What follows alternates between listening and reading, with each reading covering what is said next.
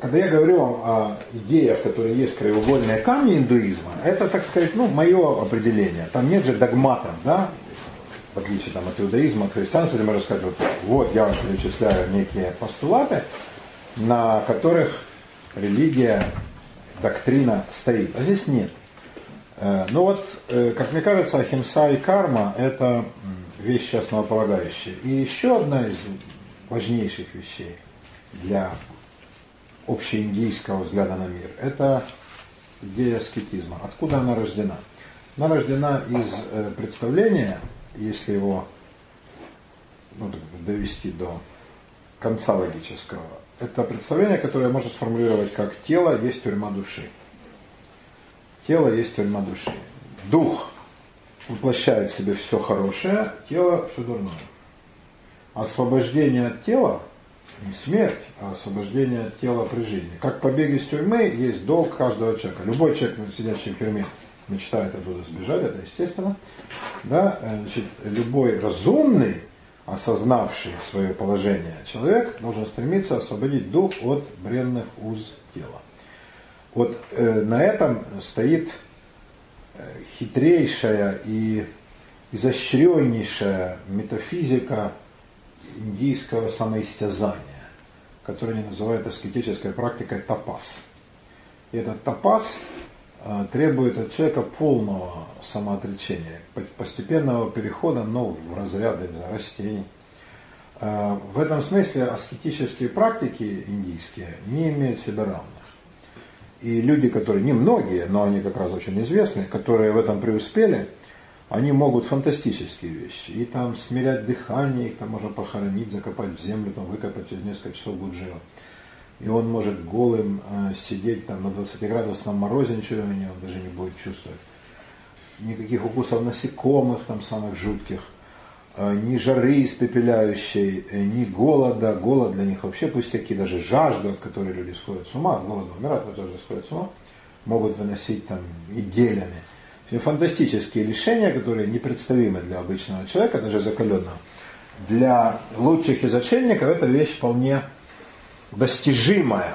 И они к этому именно и стремятся. Зачем они с таким упорством это делают? Потому что тем вернее ты освобождаешься от уз, от тюрьмы своей души, освобождаешь, раскрепощаешь тело, э, то есть дух, и дух этот, чем более тело угнетено, тем, быть, тюрьма твоя слабее, и больше дух твой может обрести свободу, летать и обрести власть над миром телесных вещей, над всем тварным. Да? Тело твое, оно же материальное, а дух имеет власть над материальным, если от него, от материального освободиться. Поэтому если твой дух от оков твоего тела освободится, он приобретет власть вообще над всеми вещами из материального мира. Поэтому отшельникам приписывалось возможность творить чудеса, воскрешать, исцелять от болезней, останавливать птиц в полете, там, водопад, посмотрит взглядом, да, и водопад замрет там на лету. Вот такие вот страсти, да, э, откуда у отшельника такая власть, именно только у него. Потому что он научился властвовать над собственным телом, как частью космоса. И поэтому и над другими частями материального космоса у него тоже такая же власть. Ну, кстати говоря, эти идеи есть ведь и в иудаизме, и в христианстве, в христианстве в особенности, да?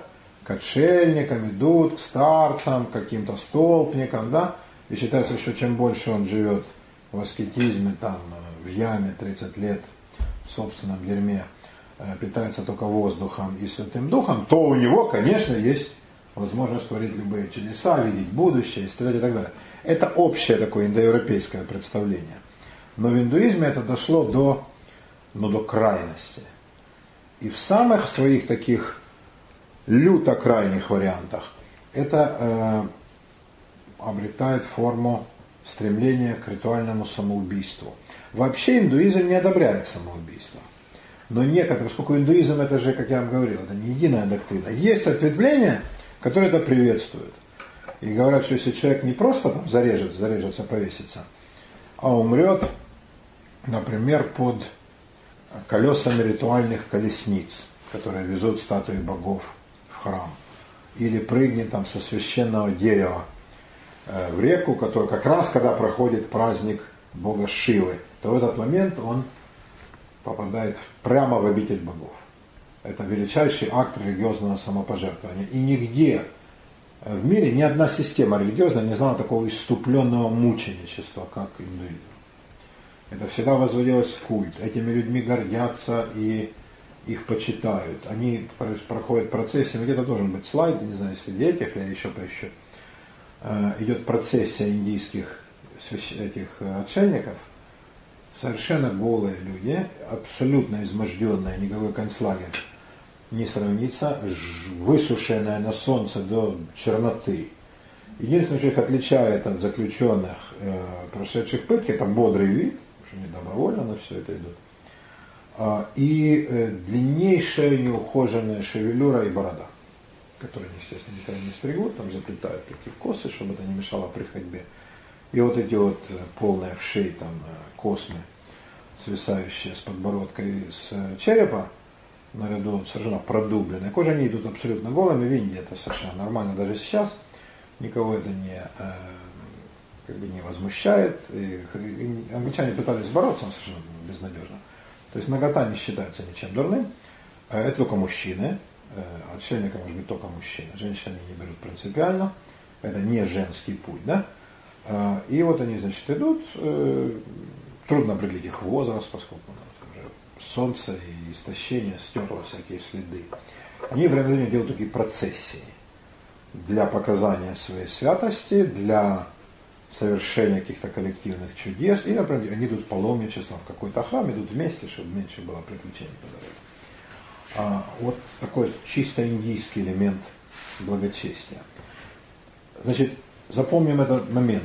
Дух должен пробиться к абсолюту сквозь оболочку и тюрьму тела. Индийцы считают, что есть трехчастное строение мира, трилока – как представляют себе, ну это немножко упрощенная картина, но она вам объяснит, может быть, больше, чем э, длинные всякие тома. Вообще, э, постичь индийские дела тяжело. Во-первых, все категории не похожи на наши и нельзя адекватно перевести. Во-вторых, они никогда не стремились излагать понятно. Эм, я не знаю, затемняли ли они сознательно, но в всяком случае никакого там, желания объяснить так, чтобы каждый понял, я в них не замечал. А, и кроме того, у меня иногда сложилось впечатление, что люди, которые это излагают, сами не понимают ничего. У меня стойкое впечатление. Я вообще человек по натуре, у меня мой характер, как лучшая характеристика пограничной собаки. Характер злобный, недоверчивый. Э, поэтому, когда человек начинает вилять в ответ на прямой вопрос, например, как ваша фамилия? Или скажите, чем вы занимаетесь? Ну, я тут вот это, блин, я вообще... Значит, понятно, что врет.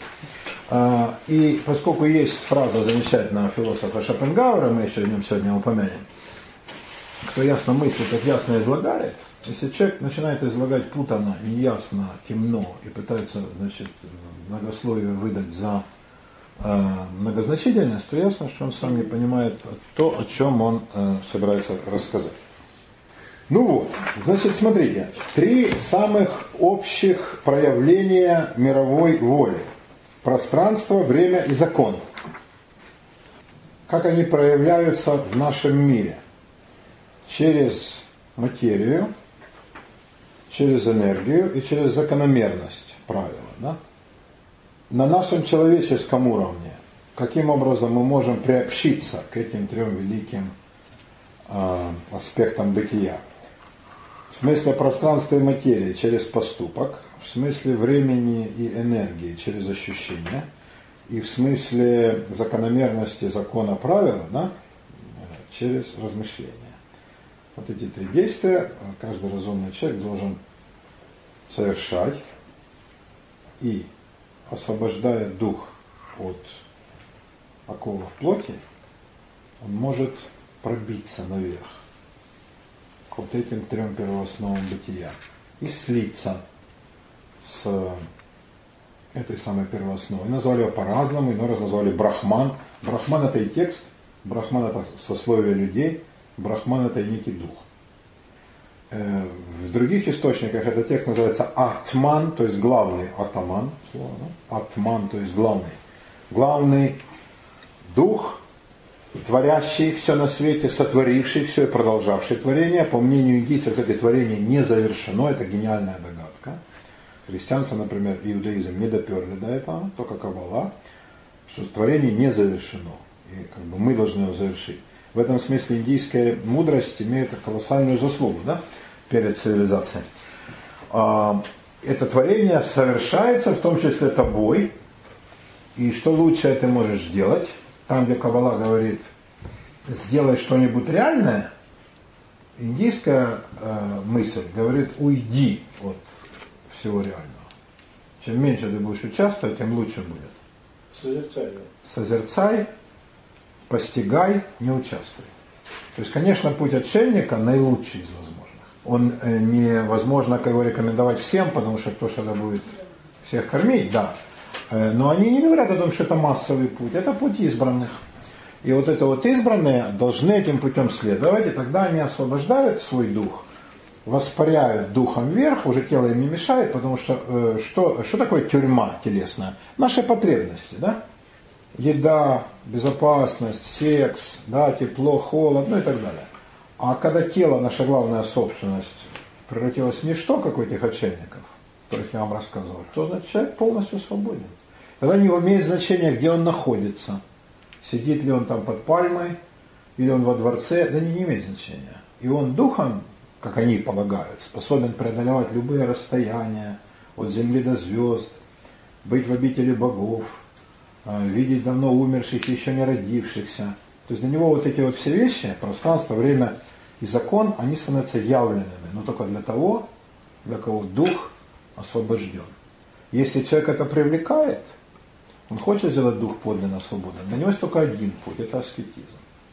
Все более и более строгий и беспощадный к себе. Дал послабление, все пропало. Только таким путем. Если тебя это не интересует, индуизм не говорит, что ты пропадешь. Нет, соблюдай законы сообразно этому положению, возрасту, да?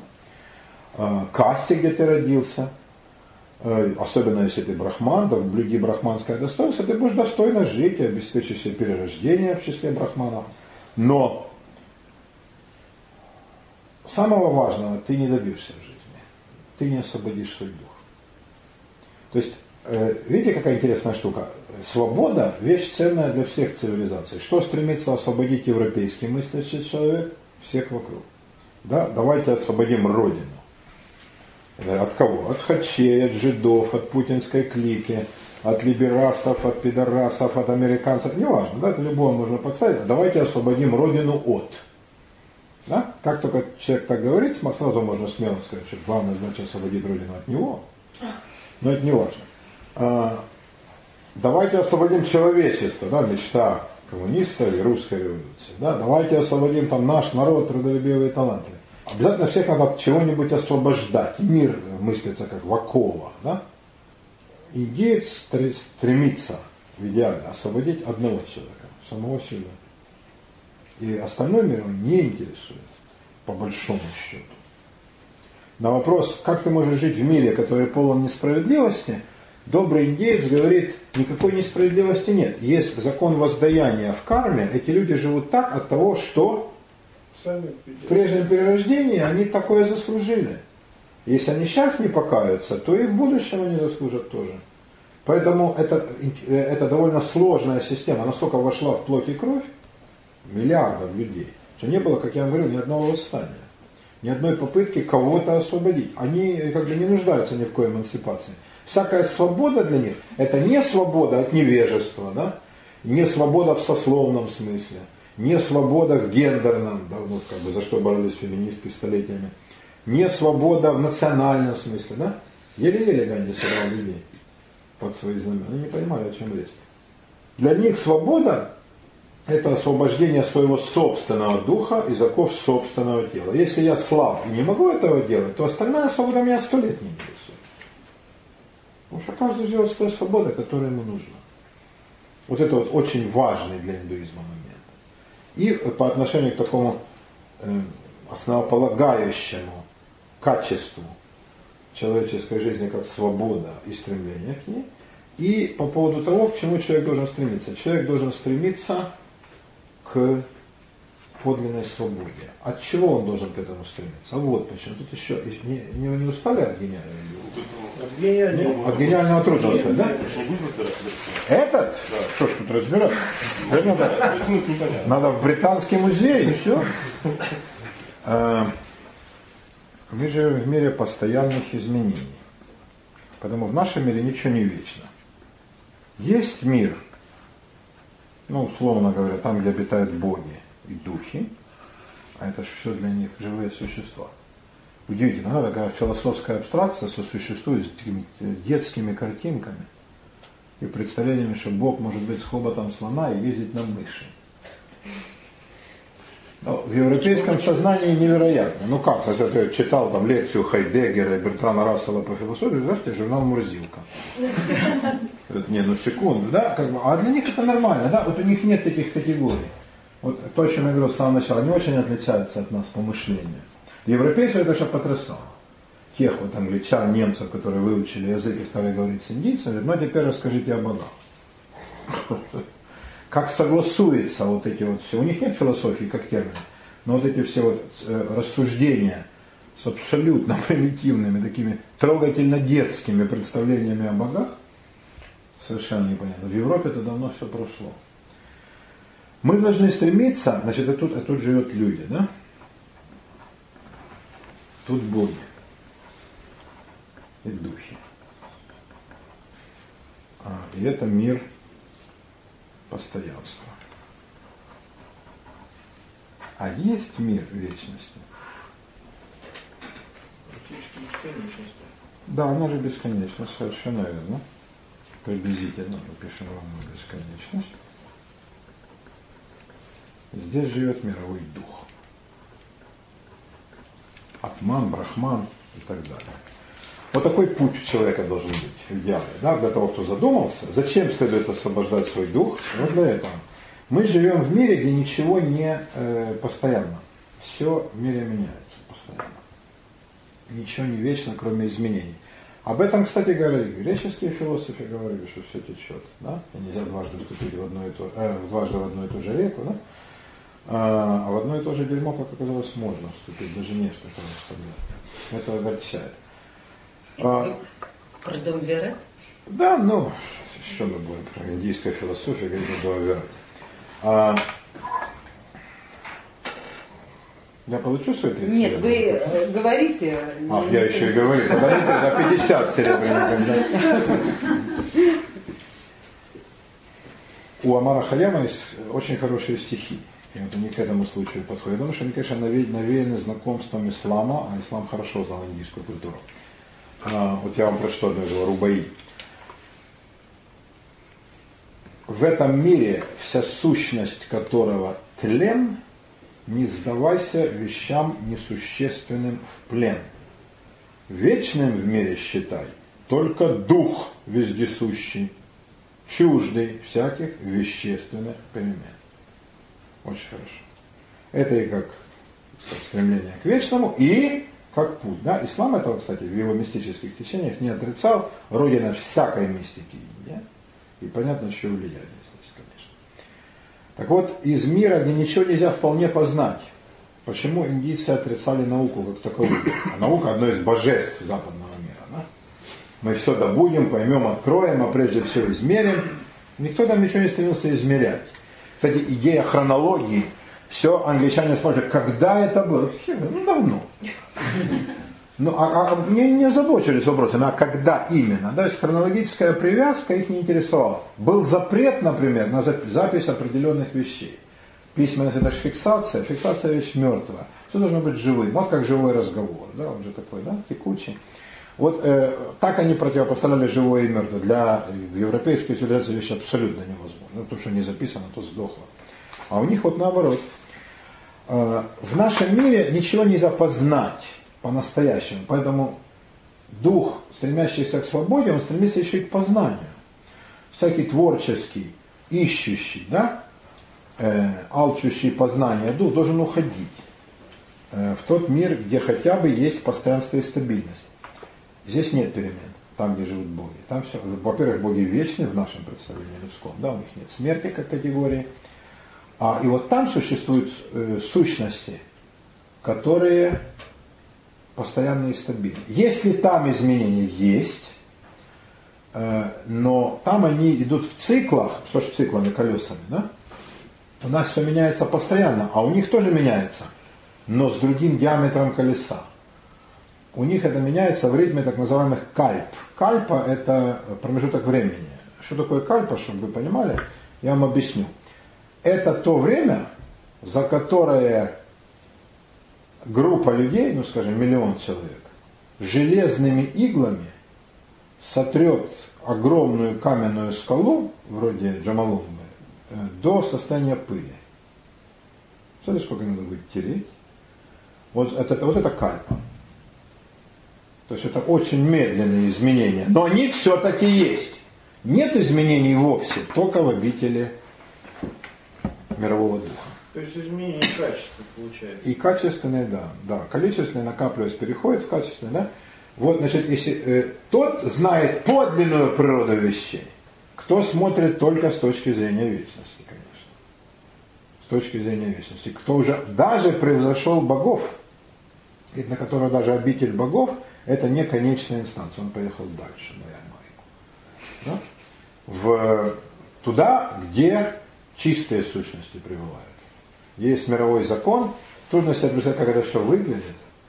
Какая-то музыка сфер, какие-то там ожившие формулы.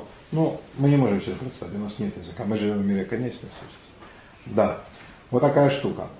Мир конечных сущностей – это фраза из Кабалы, которую Аленечка так интуитивно постигает. Придет время, постигнет и вполне. Но, смотрите, да, отличается терминология. Конечная сущность, где живем мы по Кабале, бесконечно там, где живет Бог. А здесь не так. Здесь, во-первых, любимая их трехчастная структура, не, не на два, не дихотомия наша, да, а трехчастная структура.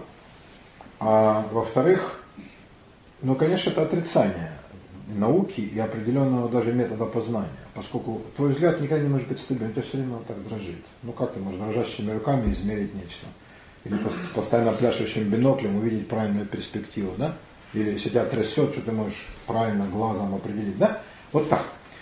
А, вот такая, такой вот очень интересный взгляд на то, как человек может постичь этот мир и кому на самом деле мир явлен. Отсюда культ вот тех немногих единиц из миллионов мудрецов, которые поднимаются наверх.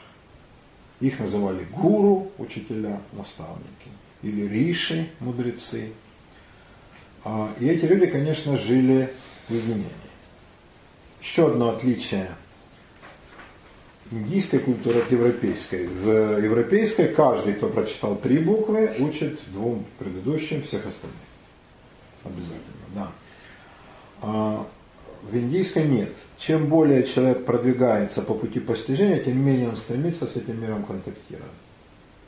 Ему неинтересно учить. Почему? Он наш мир уже покинул он уже настолько высоко, он уже не коррелирует. Ну как он из обители богов густой синод А тем более из этих высших, он уже не живет с нами. То есть он физически живет где-то там высоко в горах, благо в Индии есть где спрятаться, или там в лесах, ну в горах лучше, потому что в лесах, мрачноватая жизнь. А в горах там, конечно, повеселее. А где-нибудь в пустыне, в пещере, и его не интересует просвещение человечества. Поэтому в Индии не возникло религий, которые возвещали бы благую спасающую весть.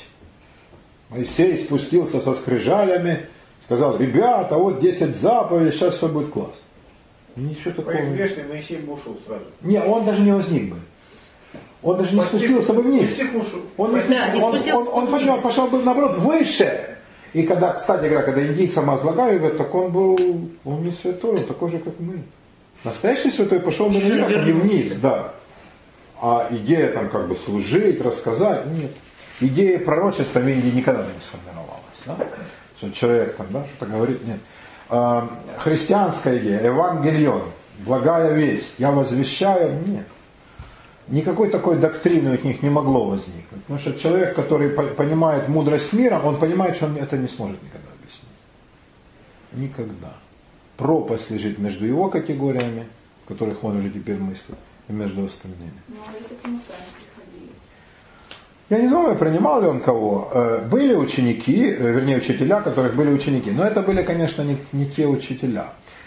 В смысле, не того учителя, да, не того предмету. Они учили древним языкам, они учили ритуалу, они учили, как правильно понимать словословие богам, как изготавливать там эти надписи, э, скульптуры, расшифровывать древние книги. Но те, кто уже ушел в совершенно иной мир, ну как вам сказать, с точки зрения нашей вот этой обывательской психиатрии, которая вся выросла на Фрейде, эти люди сумасшедшие. Хотя большой вопрос, кто более нормален, мы или они. Да, люди, которые смотрят Петросяна. Это как? С нашего ума сшедшие. Да, вот хорошее, кстати, добавление. Они не сошли с нашего обывательского представления об уме. Да? А, поэтому я думаю, что он бы не общался просто. Он просто не общался. У Стругацких описано э, интересно, по-моему, обитаемый, обитаемый остров фильм это же полное дерьмо, книга гораздо глубже. И там они находят какого-то кадра, который живет где-то там отшельником, очень умен. И он все как бы знает, да? И что же он делает 90% времени молчит. Его о чем-то спрашивают, он молчит. Он не считает этот вопрос важным. И никто никогда не знает, какой вопрос покажется ему. Ему что-то говорит, он молчит. Ну, да? А вдруг он может что-то сказать. Я думаю, это не так себя ведет. А менее всего они были заинтересованы, чтобы кто-то беспокоил. Ну, принесли там молока, воды, там хлеба, ну, спасибо. Он поклонился, там мог благословить. А дальше он уходит в свои размышления, нафига им эти люди? И никакого дара проповедничества, там, болезни кафедры, послушайте меня, у него, конечно, не было и быть не могло. Те современные шарлатаны, которые приезжают во множестве из Индии, в Европу, в Америку, в России, это люди просто зашибают бабло. Это наши братья, мы знаем прекрасно, да. Это обычно, так сказать, э, срубить бабла, струсить фанеры, накосить сметану, это нам все очень понятно. Потому что человек, который действительно постиг некое просветление, с какого хрена он кому-то пойдет? Да мне кажется, он даже, я допускаю, он может даже забыть обычный язык, вполне реально, не выделываясь. Что в других категориях будет мыслить. А, а в буддизме же есть бодхисаттвы? Там вот. От буддизме бодхисаттвы есть. Буддизм эту штуку, но что такое есть буддизм, как не преодоление индуизма? Конечно. Вот именно это и есть. Все альтернативные религии, джайнизм, сикхизм и буддизм, ну буддизм был первый из них, хронологически, да, они преодолевали индуизм, конечно. конечно. Вот в буддизме придумали, но тоже не сразу, да, Нагарджуна их придумал тоже не сразу. Сначала не было института бодхисаттвы. Вот, в индуизме что-то нет, никаких бодисаттв нет. Но вот сейчас приезжают, я вчера, не далее как вчера, я был в клубе под названием «Аватар». За упоминание фильма там сразу, я думаю, кастрируют. Э, там аватар, в смысле, вы понимаете, ну, аватар это же перевоплощение. Там принято разуваться. Я этого не сделал, потому что 48 размера тапок у них не нашлось. Но они все над маленьких таких индийцев. Тут вломился брутальный козел. Но мало было народа, простили. Такие все благостные. Говорят тихо, пьют чай. Это российский клуб, но с сильным индийским влиянием, там портреты на стенах. И у них, значит, афиша вот этого человека, я глянул на лицо этого человека. Ответственный сотрудник. Ну, прелесть. Нет, он знаете какой? Он такой в его э, глазах горит огонь Анатолия Петровича Кашпировского.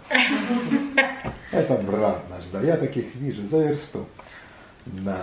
Расскажу вам эпизод из короткий, он намного откроет глаза. Перед 2000 годом была же, был всплеск э, сумасшествия по поводу того, что мир кончится, остановится. Одни говорили компьютерный сбой, другие говорили придет Мессия, третьи говорили Иисус уже при пороге, открывайте козлы. А, ну, как бы по-разному, да, готовились. Особенно наплыв был в Иерусалиме. Ну, если откуда же он придет? Из Костромы, что ли? Некоторые считали из Ямайки, но это даже не, не рассматривалось всерьез. Там еды не было. Нормально. В Ямайке, да. В Иерусалиме к тому моменту тоже могли раскупить. И я, э, меня попросили там старые израильские знакомые с одной американской профессоршей Бренда Брешер. Она крупнейшая специалистка по современным нетрадиционным религиозным течениям. Вы помните ли, несколько лет назад был интересный эпизод в истории Америки. Возник мужик, которого звали Давид Кореш. Но это на самом деле его псевдоним. Его звали по-другому. У него была э, секта в Техасе. Он сказал, что он их всех сожжет. Попросили выпустить. И в конце концов был штурм. Масса, очень глупо все было проверено. Масса людей погибла. А с ним переговаривали специалисты из ФБР, поскольку он им сказал о том, что он лично воплощение царя Давида ангел Господень. А через Это пол... жилой дом. Да, захватили. да, ферму целую. Через полчаса сказал, что он сам Господь. Агент ФБР сказал маму, бабушку и дал приказ на что. И он потом пошел под суд. А ФБР сделал выводы и сказал, что, блин, стрелять может любой, надо было по-другому говорить. Надо специалистов, что же взяли мента. И она стала их консультировать. И, значит, поскольку израильские люди поумнее всяких прочих бывают в таких ситуациях, они сразу сказали, что нас ожидает засада. И я, Бревс, там еще была целая группа нас таких. Э, мы, значит, консультировали, как быть, психиатром, как быть, ментам. Ну, человек приходит, ну, он прилетает рейсом откуда-нибудь, из Сан-Паула или из Лондона. И говорит, здравствуйте, я Мессия, я уже пришел, вы ждали меня давно, братцы. Ну вот как быть? Да. Э, значит, вот, как наладить конструктивный диалог. Да. Но вот хорошо, если он на площади, да, там можно сказать, о, я давно ждал Мессию, вот, и скрутить. Вы здесь уже были? А вот другой вопрос, он захватывает что-то, за ним идут люди, а если он приезжает с 10 тысячами сторонников, а, посмотрел бы на вас. И вот куда надо всех их девать, да? Ну пусть не с 10, пусть с тысячи сторонников. Это все проблема. И первый вопрос, который задал полковник, он сказал, первый вопрос, который я вас спрашиваю, как отличить настоящих сумасшедших, которые считают, что они мессии, от шарлатанов? И бренда широко это легко. Да, и мы по портретам прямо. Ну, сразу видно, да. То есть я небольшой специалист, не такого уровня, как она, но работая с такой славной женщиной, многому я научился, я могу вам сразу сказать. Don't even ask me. Я обычно говорю don't fucking even ask me. Но для вас я сделаю исключение. Да. Even. Even. Да. Э, даже не спрашивайте меня. Даже не спрашивайте. Это настолько очевидно. А, по лицу человека уже много определить.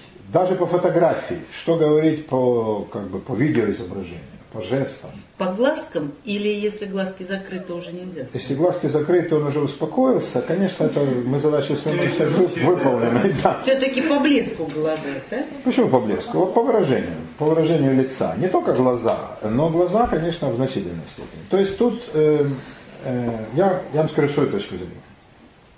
Вполне возможно неверно. Мне кажется, люди, приезжающие в изобилие из Индии, учить чему-то, если они не учат танцам, говорю, это, пожалуйста. Э, индийские танцы, там, не знаю, кулинария, йога в смысле упражнения очень сложные гимнастические, это я допускаю, люди вполне продвинутые, и у них следует поучиться. Все так называемые духовные учителя оттуда. В всяком случае, все их лица, которых я видел, я сразу вспоминаю бренда, я широкую улыбку, я полковнику. Это сразу. Да, таких сразу волокли в ментуру, и они, ну, через полчаса хорошего, хорошего допроса, да.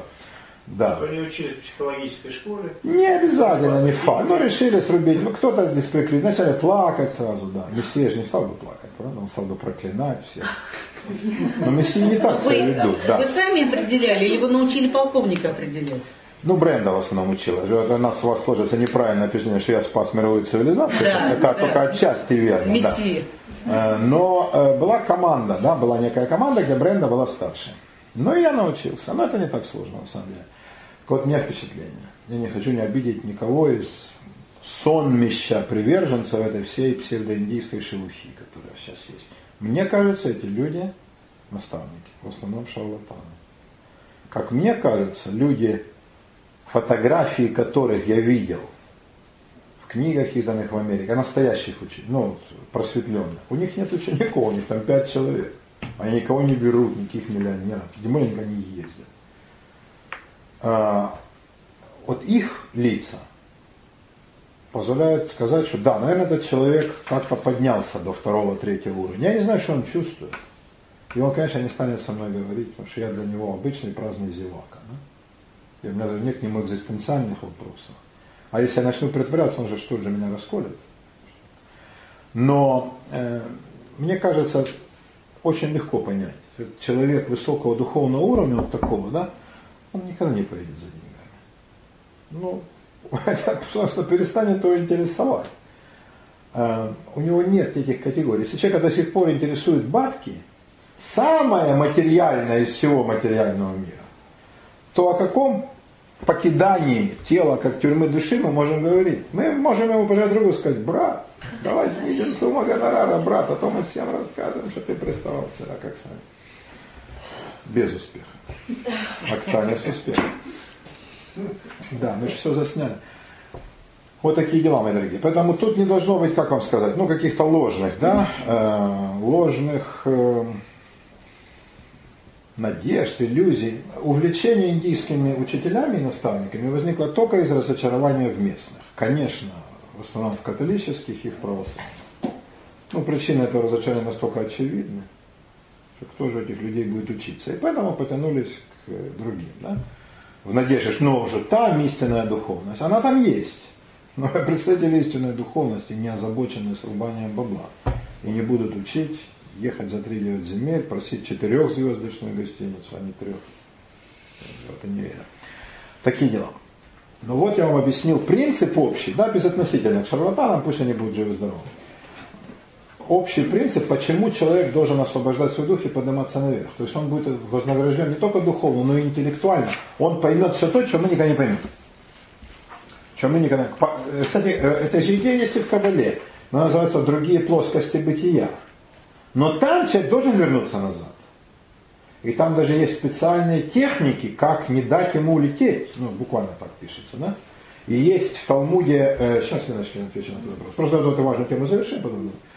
А, в Талмуде есть притча, четверо вошли в Пардес. Что такое Пардес? Рай. Ну, наверное, парадис, но не, не, не саджи апельсиновый, да? Ну, почему? Гранатовый. Не, гранатовый это э, э, ган ремоним, а пардес это другое. А, ну, наверное, парадис, да, пардес, парадис, э, рай, четверо, да, один, написаны их имена, все великие мудрецы, не то, что там, ну, там пастухи бы и не знали, как подняться.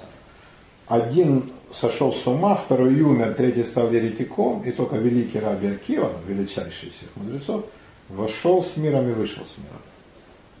Вот как это тяжело. Но надо вернуться. Задача как раз именно выйти назад, а не остаться там. Это задача, скажем так, лучших представителей западной цивилизации. Индийская цивилизация говорит о том, что ты никому ничего не должен. Ты, конечно, должен остаться там, можешь там остаться, да, а тебя не интересует это. А разве он не должен совершить круг, родить детей? Нет, уже теперь нет. Во-первых, э, человек, который идет в аскеты, у него, э, он как бы, как вам сказать, на него никакие другие обязательства... у него нет возрастного... Нет, в любом возрасте можно уйти, но приветствуется, что человек шел в аскеты в пожилом уже возрасте. Достаточно, когда он выполнил главное предназначение, женился, и родил детей, да, и увидел детей детей, да. Но если он уйдет раньше... Не детей детей, а внук. Детей своих детей. Нет. Вот не это... внучку, а внук. Нет. Да ну. Детей своих детей. Э, именно так они говорят. Увидел, ты можешь идти. Ты можешь стать странником в Байроге, просить подаяние, тоже хороший путь. Ну, чтобы смирить гордыню. А можешь э, уйти в лес, стать араньяки, отшельником таким, лесным, да, лесным человеком, горным. Но если ты с молодости почувствовал такой зов, может даже жену бросать нельзя. Но если ты не успел жениться, или ты овдовел, а дети пристроены, ты можешь бросить все. Хозяйство, обязательства перед партнерами, фирма, это пофигу все. Только жену не забросать. И малолетних детей, это нет. Потому что какое же это будет отшельничество? Ты будешь все время о них думать, да? А, но если вот так, так сложились обстоятельства, ты можешь уйти, и ничего тебя в мире не держит. Ты можешь быть любого возраста. И тогда отшельничество, оно перекрывает, это как козырный туз, он берет любую карту. Тогда все остальные обязательства в миру, трудиться, жениться, да, все, ты уходишь из этого мира. Ты уже не принадлежишь к нему. И у тебя уже иная э, система координат. Тогда ты уже живешь только ради духа. Но назад дороги нет. Это позор, стыд. То есть назад даже нет. Это вот монах Растрига, да, монах Растрига в фольклоре Всегда разбойник, самый злейший из монахов Растрим, что кто уходит назад, тот очень плохой. Это реально и есть. Но здесь еще хуже. То есть ты уже тогда получаешься демон, если ты ушел назад. То есть ты много раз подумай перед тем, как пойти на этот путь, но уже у этого пути есть путь только вперед. А не может быть, что корни европейской цивилизации и индийской цивилизации таково они разные абсолютно. Они, может, идут от, от разных вещей просто. Пока ученые считают наоборот. Может быть, что наступит время, будет говорить, как вы, но пока считают, что был общий индоевропейский корень. Это доказывается, например, общностью языков. А язык такая штука, уже не обманешь. Э, между санскритом, древним индийским языком, и целым рядом европейских – как ни странно, литовским, например. А, довольно много общего. Много общего между латынью и санскритом, греческим, да? Например, слово «дьяус», Бог Верховный, «деус». А это не да? позднее заимствование? Не, не, думаю, нет. А, они достаточно давно фиксированы и в латыни, и в греческом. Нет, не, не могут быть заимствованы. Например, базовое слово «братер», «брат». Путь. А, э, Деви, она же дева, да, она же верховная богиня, мать всех богов, русская дева, да?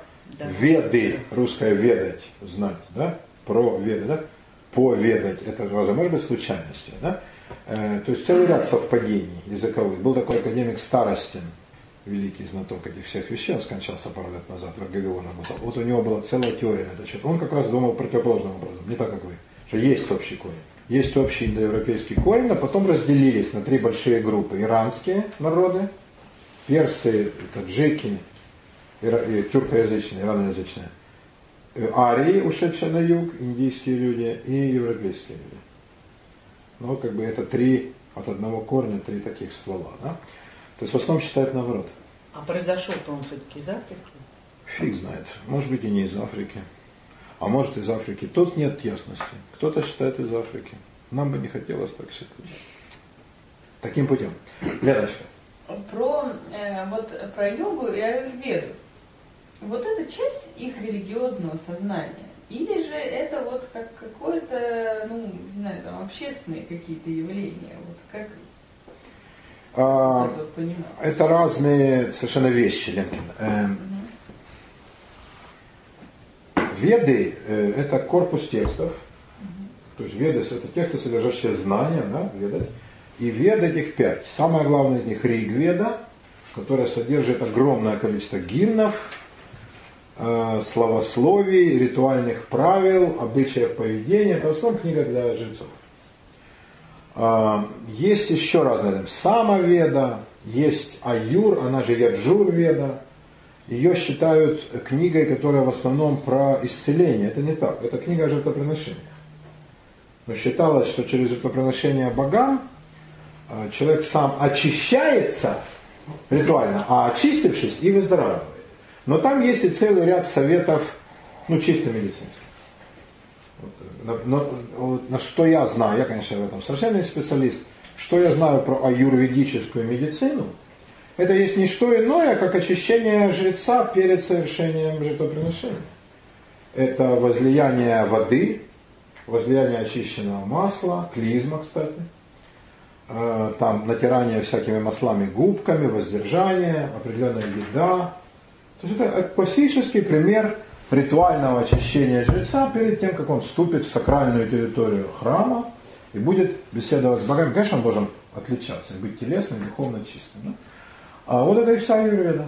То есть это практически это модель очищения. Но поскольку сейчас организм зашлакован у среднего человека всяким дерьмом, то аюрведические методы, они хорошо работают и считаются, как бы так сказать, опять-таки, как бы, очень преувеличено, по-моему, считаются таким универсальным медицинским средством. Веды древние, написаны на санскрите, не поддаются э, однозначно э, истолкованию. Есть куски, которые не очень хорошо переведены. Есть шедевры словесности, один приведу. А есть вещи темные, непонятные, накрученные и, в общем, никакой ценности не представляющие. Бесконечное словословие, утомительное, и кто их мог сочинить. Жрецы сидели у костров, каждый изощрялся в своем словословии по адресу богов, и так это все записывалось, и потом так вот, как хорошо сказал Ницше, законсервировано было в сиропе святости, и так оно и пошло. Да? И серьезной ценности там нет, никакого там особенного источника мудрости, что мы не видим. Да? Хотя есть сведения отдельные по астрономии древней, да? по истории, по медицине. А есть тонкие наблюдения о связи физических и телесных явлений в человеке и психосоматике. Да? Э, веда вещь древняя. Но записывать их стали так, когда появилась опасность забыть, потерять да или не понять. Нет, они до сих пор передаются из уст в уста. Записывать стали, мне кажется, по другой причине. Эм, записывать стали, чтобы совсем отделить касту имеющих сакральное знание письма от всех остальных. То есть элиту брахманскую от брахманского же плебса. Это, это такой вот акт. Э, до сих пор приветствуется заучивание огромного кус, огромных кусков из вед наизусть. И считается, что подлинное знание, оно может быть только из устным. Без понимания. Не, не требуется понимания. То есть ты потом на другом уровне, да, брахманском, ты это поймешь. Пока говори просто, говори. Это называют шрутри. То, что э, повторено без понимания. Потом, как называется, самитри, по-моему, следующий этап, когда ты уже понимаешь, что говоришь. Да? Тоже, да, противоположность. Хотя и христианство тоже говорит, молись на славянском, да, католик молись на латыни, нифига не понимаешь христианство. Да, иудаизм говорит, еврей молись на иврите, я не понимаю, нифига читай. Тут как бы как раз совпадения вполне четкие. Да, здесь не, не так много разного да, между европейским и индийским взглядом. Но и, э, европейские религии требуют от всех, а эти только от брахманов. Бог своих разберет. Это немножко другое. Э, йога появилась относительно недавно по меркам индуизма, всего 6 тысяч лет, условно, да, 6 тысяч. Она появилась где-то, ну, я думаю, не более тысячи лет назад, может быть, 1200-300. То есть это совершенно недавние практики. И слово йога однокоренное и происходит от русского слова иго. Иго, ты знаешь, что такое, да? А это разве русское слово? Иго? Ну, славянское, наверное, да. Иго татаро-монгольское, да, это добровольный вход ограниченного контингента татаро-монгольских войск по приглашению русских князей. Это иго. А, иго, вы знаете, что это ярмо, которое возлагается на шею быков, когда они идут, чтобы они не рыпались слева-вправо. А, вот это иго. Это тяжелое ярмо. То есть йога – это завершение пути и структуризация пути духовных практик и самодисциплины. Когда не каждый аскет, как он хочет, а они обобщили этот опыт, уже к тому времени тысячелетний, э, сделали определенные правила физические, правила э, умственные, правила ощущенческие, и записали их, и предписали их выполнять своим ученикам. Йога – это дисциплина прежде всего. Самоограничение и дисциплина. Что такое иго? Да? Самоограничение и дисциплина. Это классический индийский тапас, путь аскетизма. Только в более или менее структурированной, что не характерно для индуизма, форме. Чем йога привлекла внимание европейцев, что ее хотя бы можно понять. Да, там довольно структурно все изложено. Там есть позы, вот эти асаны, да, позы телесные, мудра, положение. Ну, что тебе рассказывать? Ты же инструктор. А, а? Ты нет? Ну, знакомые есть, скажи правду. Ну, вот. Ну, сущность вам понятна, йоги, да, это упражнение тела, для того, чтобы тело стало тебе служить, а не ты бы ему служил.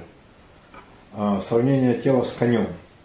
А дух всадник, и потом всадник нас по-настоящему управляет конем, а впоследствии конь должен быть... То есть у них нет идеи, у йогов, нет идеи полного угнетения плоти, как у этих тапаса у отшельников в лесах, у раньяки, да, лесных и горных. То есть ты можешь жить как бы такой некой жизнью социальной, но, разумеется, это полное воздержание, никакой семьи у йога нет. Естественно, это такой полумонашеский образ жизни, э, может быть, в таких небольших общинах. Но вот йогу разрешено иметь учени- учеников. Можно. Он может их приглашать, они могут жить у него, так сказать, как они выражаются, сидеть у ног – слушать то, что он говорит, следовать его советам. Ну, классический древний способ обучения от учителя к ученику из уст в уста. Да? А, вот. И йога, как мне кажется, а, ну, наверное, есть физические упражнения, полезные сами по себе. да, которые просто будучи применены, я, например, применяю каждое утро, уже очень много лет, одно йоговское упражнение, и благодаря чему еще жив. Э, у меня проблемы, как у всех, длинных с позвоночником, вот я делаю там такое э, упражнение на растяжку. Змея. Не, не, кролик, кролик. А вот, э, какая мне змея? Я кролик, я только к змее ползу. Э, и это хорошо. Э, я делал другие упражнения э, йогические, и они, я думаю, как телесные, как гимнастические, они хороши. Может ли йога воздействовать на органы, а не только на мышцы и на суставы, я не знаю. Я А- знаю, может. Они говорят да, кто-то говорит нет, но доказательств, которые бы меня полностью убедили, я не читал. А, а верить апологетам, вы же понимаете, э, они, конечно, верят. Вполне искренне. Это уже не шарлатаны. Да, ну и ментальная часть йоги и э, умственная, она для меня совершенно, для меня лично совершенно неприемлема. Поскольку я знаю истинную конечную цель. Я ее представляю так. Это тело должно, как сказать, быть в максимальной степени угнетено для того, чтобы опять-таки освободить этот свой дух. Да? Ну, может быть, без крайностей лесного отчаянничества, но меня такое освобождение духа не прельщает. Никак. А, Хотя я допускаю какие-то мастера йоги. Во-первых, они могут с телом выполнить, черт кто знает, что делать, и стоять на ушах, там, и на, на пальце, и крокодильчики, и все что угодно, это им легко. И они владеют телом, а не тело владеет ими, и это приятно. Видеть их подтянутые спортивные фигуры куда приятнее, чем депутатам Думы. А, Но когда я слышу их рассуждения о том, как следует жить, это ну, не мой путь абсолютно. И мне кажется, это неприменимо в европейской цивилизации. Вообще. То есть как можно заниматься йогой и одновременно быть бизнес-леди по поводу любимицы? А, Все. ага, все. А, Все и, что? Больше не бизнес. Все, Ну и а, зря. все не и зря. Я думаю, она вернется. Или она уедет в Индию и будет там это, да, законопатить в щели и будет это. Ну и очень будет. Я тогда зарежу тихо. Красавица такая вообще. И умница. Вот. э, А Индии как повезло. Нет, она пока в Париже, она пока не Индия. Самый йогический город, как известно, Париж. да. Там масса возможностей йогу хорошо изучить. Ну вот, э, так вот, э, меня всегда смешат и как бы умиляют эти люди, это дама в основном, конечно.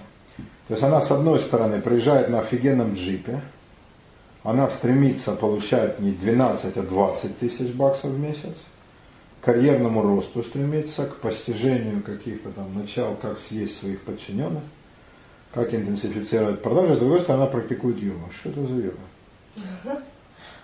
Ну, э, это вообще к чему? Это, с одной стороны, как мне быть девственницей, но при этом освоить культ плодородия. Ну так, давайте выбирать. Да? Йога требует отречения от материальных делов. И это первое необходимое условие. Если этого нет, все остальное это чисто гимнастические упражнения.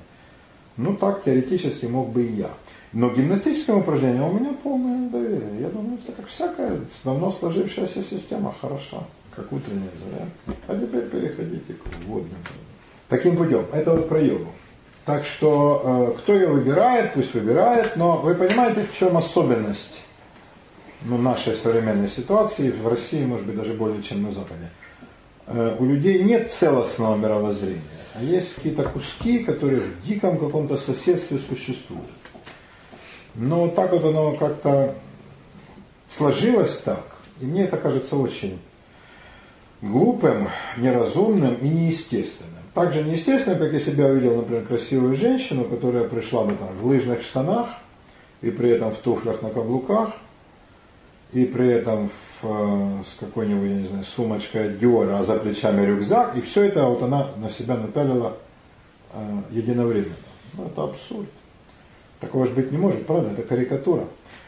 А вот в мировоззрении у людей царит вот такой же точно хаос. Вот они что вытащили из чемодана ближайшего, то на себя напялили. Не заботясь о том, что должна быть целостность. И выглядит это не очень смешно.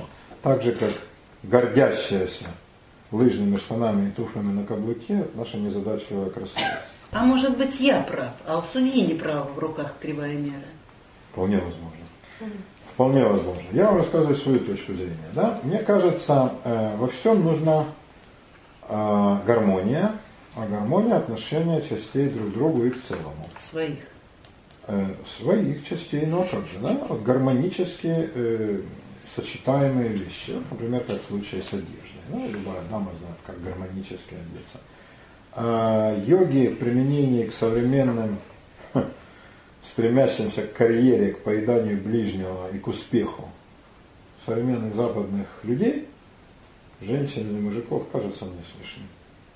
Не, ну это же компенсация.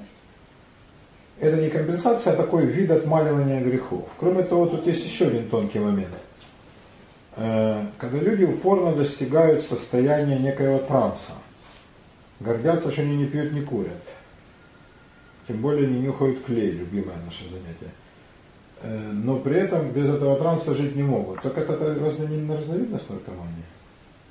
То есть они того же самого, только другим способом достигают. Такая, какая разница. Мухомор он живет или пьет водку. Он, мухомор гордится передо мной пьющим водку? Если бы он обходился без этих состояний вовсе, тогда бы я его послушал. Но если он к ним все равно стремится, и они для него вот такие суррогатные иные реальности, не настоящая иная реальность, а суррогат. Да что люди пьют? Почему мужчины пьют чаще женщин? Женщины обеими ногами на земле. Мужчина стремится в небеса. И Поэтому- отвечают за будущее поколение. И, и поэтому тоже, безусловно, и э, для мужчины важно улететь в другую реальность. Поэтому среди мужчин и пьянство, и наркомания гораздо более, и мечтательность, и религию выдумали мужчины, чтобы уходить из этой действительности в иные миры. Но это суррогатная форма. Религия нет, а пьянство, наркомания, конечно, суррогатная. Если у человека есть в этом все равно потребность, но он применяет другой суррогат, какая мне хрен разница? Вот эта вещь меня тоже настораживает. Да? Это меня тоже настораживает. Это как в принципе же, да, ну какая разница, клей ты нюхаешь или ты пьешь. Или все-таки клей нюхать хуже. Да? Таким путем. Вот по поводу йоги. Эм, Я не знаю, я не верю, во-первых, в концепцию тела тельма. Я верю в ее гармонизацию. Правда, многие учителя йоги говорят о гармонизации тела и души. Но что они называют душой, для меня душой не является. Да? Это нечто иное. То есть они душой называют те же физиологические импульсы, ну, которые по-иному э, просто названы. Но есть терминологическая разница очень существенная да, между э, европейской и индийской культурой. Картинки? Да. Алю, вперед. Нажми на эрогенную зону у него. Вот эта вот картинка, что рисовали вот там, вот, гениальная, которая... А, а что? А вторую А, можно? нет, а вот там Что? просто вот здесь какие-то вот этих слов, наверняка существуют какие-то вот эквиваленты, да, там у них? Материя, энергия, в смысле, Ну, индийские? индийских терминов. О, их да. множество. Их множество. Здесь вот это вот не очень понятно. их множество, но они в данном случае не имеют значения, потому что в разных школах, которых там великое количество, эти термины по-разному определяются. Нет даже смысла что-то одно писать. Если бы мы, например, говорили с вами об иудаизме или о христианстве, то там термины унифицированы. Я вам сказал, это называется так-то, да? Ну, материя, энергия, ну, понятно, да, пространство, да, там время, да, называется темпорас, да, а закон называется по-гречески номос, да, а по латыни лекс, на иудаизме ход, э, на иврите. А тут нету э, единства терминов, потому что каждая школа называет что-то абсолютно по-своему. Поэтому нет смысла даже эти э, санскритские. Какие-то я знаю, но нет, нет смысла даже упоминать. Так, рисунки мы сдаем в камеру хранения, а сами смотрим на все что такое. А вернуться раньше, зараньше. Ну или хотите, давайте с этого начнем. Индийский храм. Алюня начала с этого. Идите, продвигайтесь сюда. А, Леночка, Вероника, давайте к нам, мои дорогие. Отсюда или откуда? Не, мой дорогой, не. А, давайте мы покажем, у нас же сегодня двое этих эм, новичков, да? Мы покажем им чаечку, чаечку, чтобы они поняли, куда пришли. Да, но у Леночки, мне кажется, иллюзии уже не осталось, а Вероника все еще. Да, это не метафора учителя и ученика. Это то, чем был бы мир без религии. Хорошая штука, правда? Я горжусь этим снимком. Вперед. Так, теперь А давай, его дорогой. С кем? Птичка, что произошло? У, со второй, которая ест или которую едят? Вот он ее съел. Ну, он ее вот почти доедает. Ну, я думаю, конец ближе, да? А как она может Ну, это последние секунд. Сейчас она уже, при следующем клевке она уже, я думаю, приляжет. А сзади там, наверное, по- покрупнее еще птичка такая уже под На чаечку? Вполне возможно. Возможно, да, где-то сверху. Э, Где тут у нас?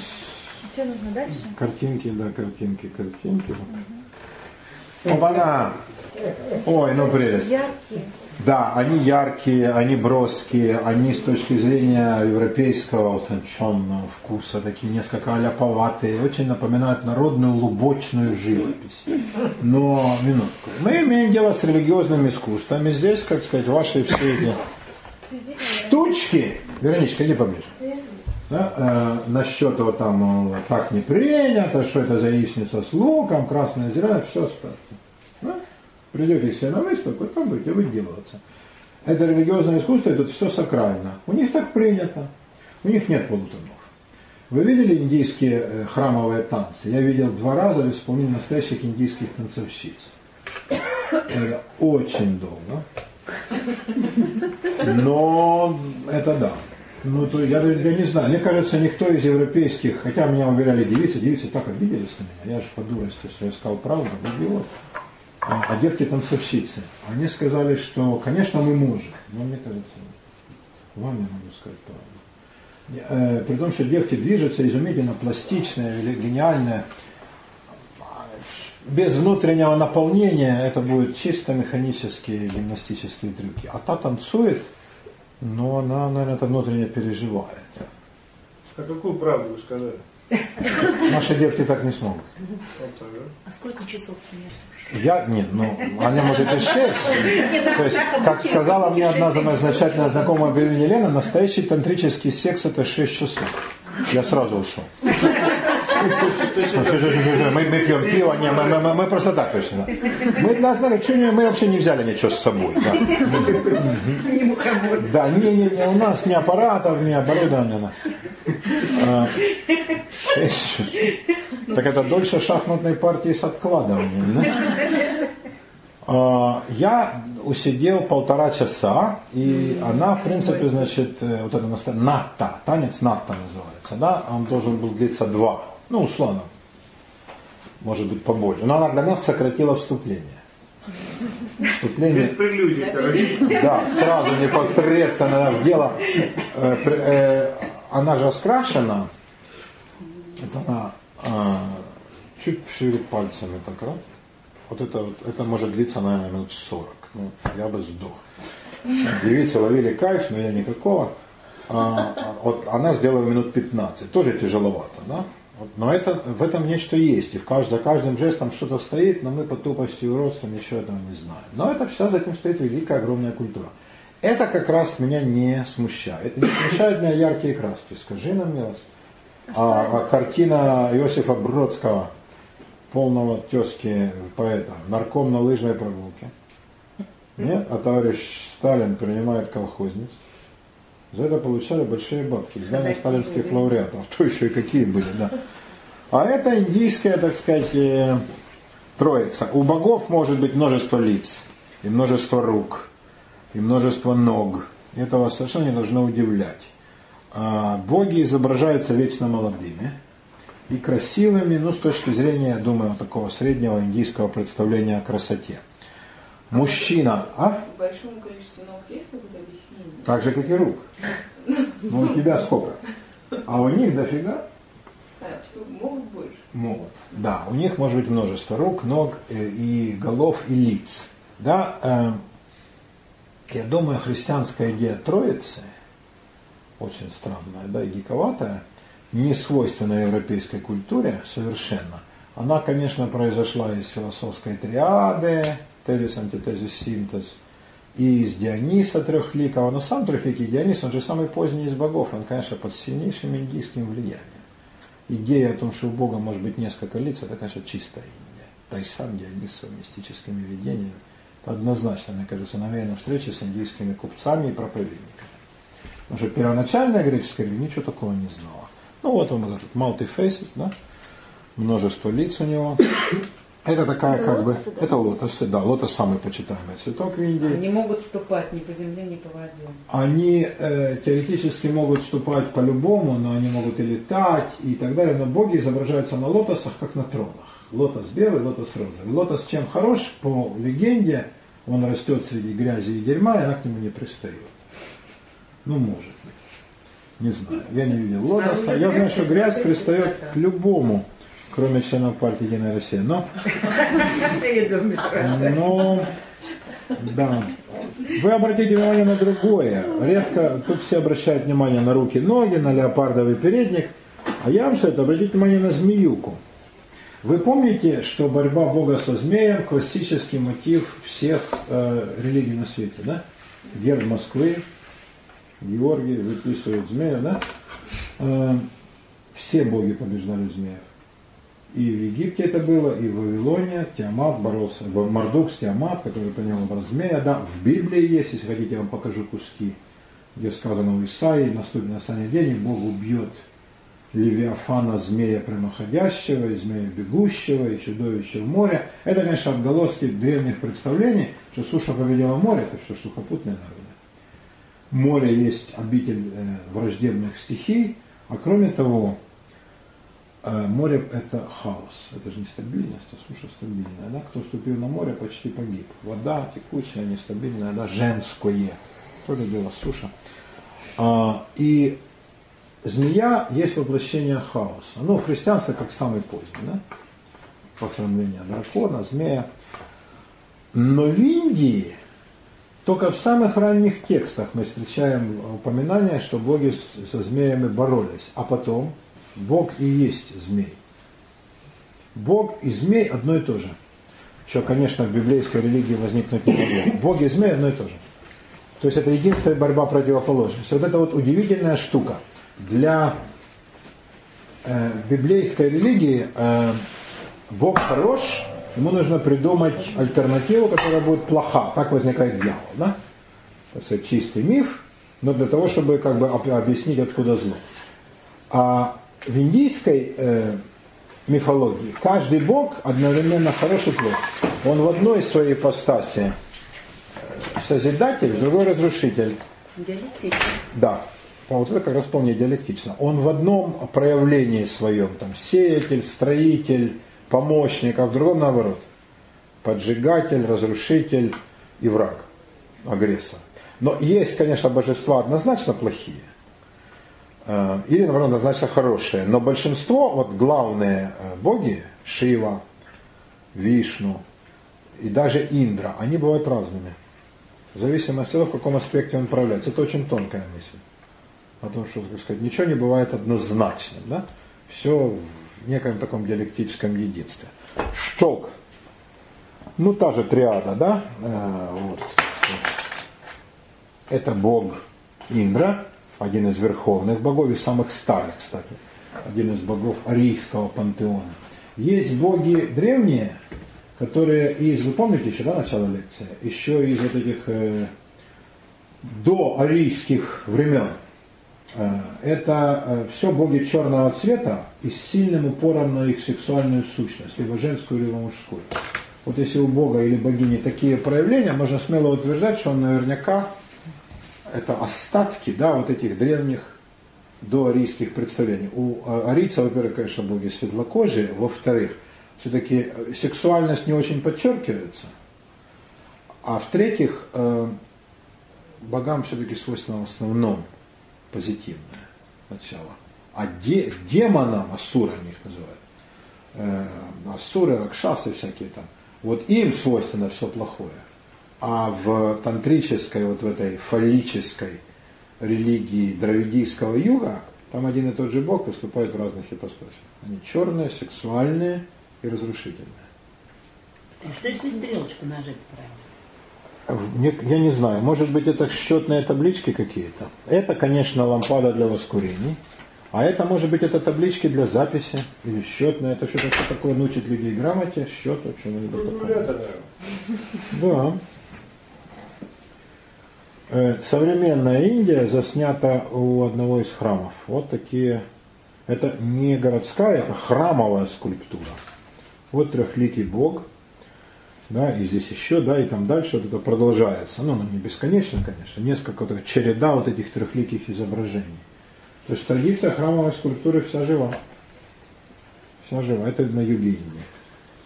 В, как раз вот в Мадрасе, любимом нашем. Бог, шествующий на слоне.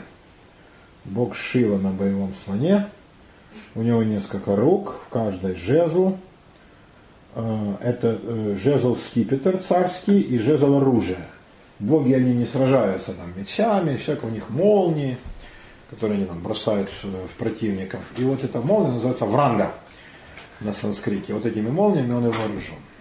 Вот здесь он, значит, э, он выступает, он иногда на коне, тогда он по-настоящему воюет, потому что конь быстрый. На слоне он царственно вступает на побежденную, покорную территорию, принимает поклонение от своих подданных. Поэтому тут слон не, не животное войны, конь животное войны. Шива красавец, да? А вот тут он э, воюет. Он э, называется Шива Натараджа. Ната это танец Раджа царь. Шива царь танца, король танца. Он это не младенец, как многие думают, что он на беспризорном ребенке, а это он на карлике, злобный карлик, который, тем не менее, хотя он малого роста, был злобный исключительно, э, и э, чуть не отравил весь мир, и хотел отравить самого Шиву, от чего Шива посинел – и время от времени бывает такого синего цвета, видимо, когда яд взыгрывает в его организме. Но Шива его в конце концов, конечно, победил, и сейчас танцует свой чудесный танец королевский на теле поверженного этого злодея. Да, да, змеи его добрый талисман. Кобра, да, змеи его добрый талисман. Когда там не объясняли значение каждого из этих э, мудр, то есть жестов ладони и рук, но я, вот, это, вот это точно означает победу. Победа. Вот так, да? Ваш любимый знак, да? То есть но я вас... у нас недавно появился. Я думаю, давнее, чем мы думаем, да, как мы, я вас видал и вертел. Да, Шива король танца. Говорят по преданию, что когда э, Владимир, князь, выбирал из разных религий, то были и индийские миссионеры не только иудеи, э, православные католики, христиане, православные христиане, католики и э, мусульмане, да, но были и индуисты из Кушанского царства, ныне Афганистан. И они сказали, вот принимай нашу религию, э, ну все что-то ж показывали, только иудеи и мусульмане не показали ничего, потому что их нельзя изображать. А, а эти показали вот свои статуэтки, и он увидел, как Шива пляшет на младенце, сказал, а почему он убил двух братьев? И тяготился совесть. Вот они не кстати показали. Это супруга Шивы, ее зовут Парвати, она такая красотка. Вот она выступает в уборе из павлиних перьев. В руке у нее лотос, а в другой руке а, это не оружие, это а, такая штука, которая пользуется в храме. Она одновременно издает, забыл название, извините, э, какое-то хитрое. Она одновременно от этой хитрости издает звук, и одновременно она там кадильница, из нее вылетают э, клубы благовонного дыма. Ну, такой атрибут брахмана. Да, вот такое тоже классическое индийское изображение иконографическое. Так она служит в храме? Нет, это богиня, это ей служат. Но у нее атрибут служения, чтобы люди знали, как служить. Это вот Карня, вы знаете, да, как его зовут? Это Ганеша, да. Ганеша, слоноголовый бог, да. А Ганеша, э, друг богов и людей, он сын Шивы и Парвати. Э, там что такое случилось э, история, она родила э, жена его, Парвати от Шивы, да, в законном браке ребеночка, нормально вполне, да. Но как-то она потревожила не кстати покой э, мужа. И Самодур так разгневался, что зафигачил ее молнией, а потом сказал, где твое подлое порождение, порождение твоих подлых чресел. То, что он имел отношение, он как-то успел забыть. Да. И зафигачил молния и отшиб пацану голову. Она стала так плакать, а он пришел в себя, трезвел, выпил алкозельца, и сказал, ой, Боже, А что ж делать? И она взяла с него зарок, что он прикрепит голову первого существа, которое увидит. Первое был слон. И так возник бог Ганеша. Но потом он уже не делал всего таких вещей, бухать он стал меньше.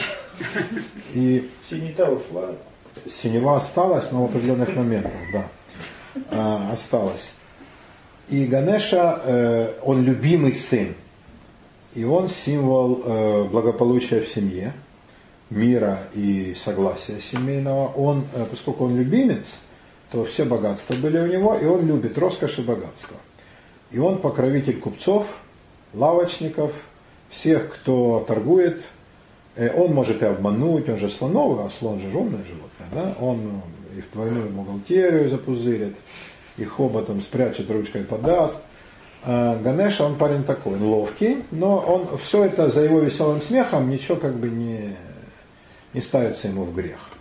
А Ганеша покровитель а, тех, кто торгует, извлекает прибыль. А э, его храмы очень богатые, потому что те, кто служат ему, это люди с деньгами.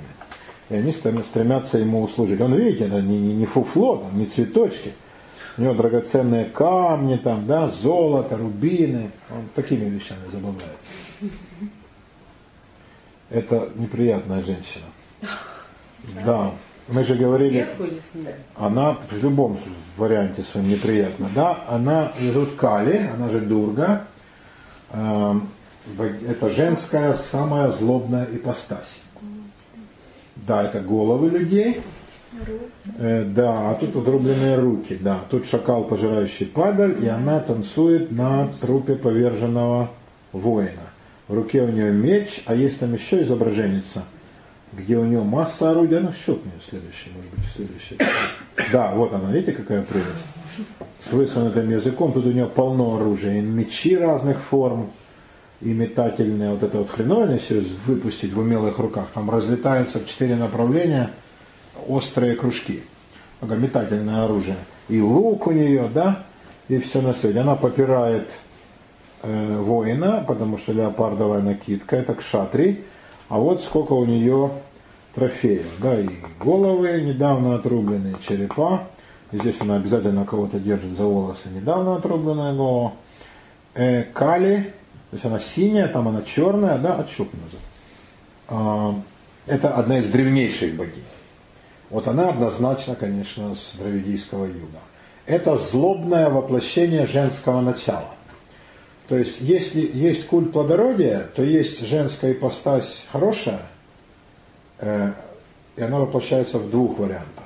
Есть женская ипостась плохая, она в одном. Хорошая женщина может быть какой? Это или непорочная дева, во всех религиях есть образ. Либо есть мать всего живого, и она, как правило, тоже хорошая. Э, Непорочная дева изображается в виде тонкой э, девы, как правило, красивой, непременно одетой, ибо она непорочна, и всякие утехи чужды. Мать э, всего живого изображается примерно как на индийском каноне. Видели, какие у них женщины? Все с округлыми формами, с такой грудью, да? Там, Так, все медицинское оборудование в полном ассортименте. Тонкая талия, широкие бедра, э, высокая грудь. Вот это их идеал красоты. Не надо думать, что все индийские женщины таковы, но это был некий идеал. Вот это мать-земля так изображалась, мать всего живого.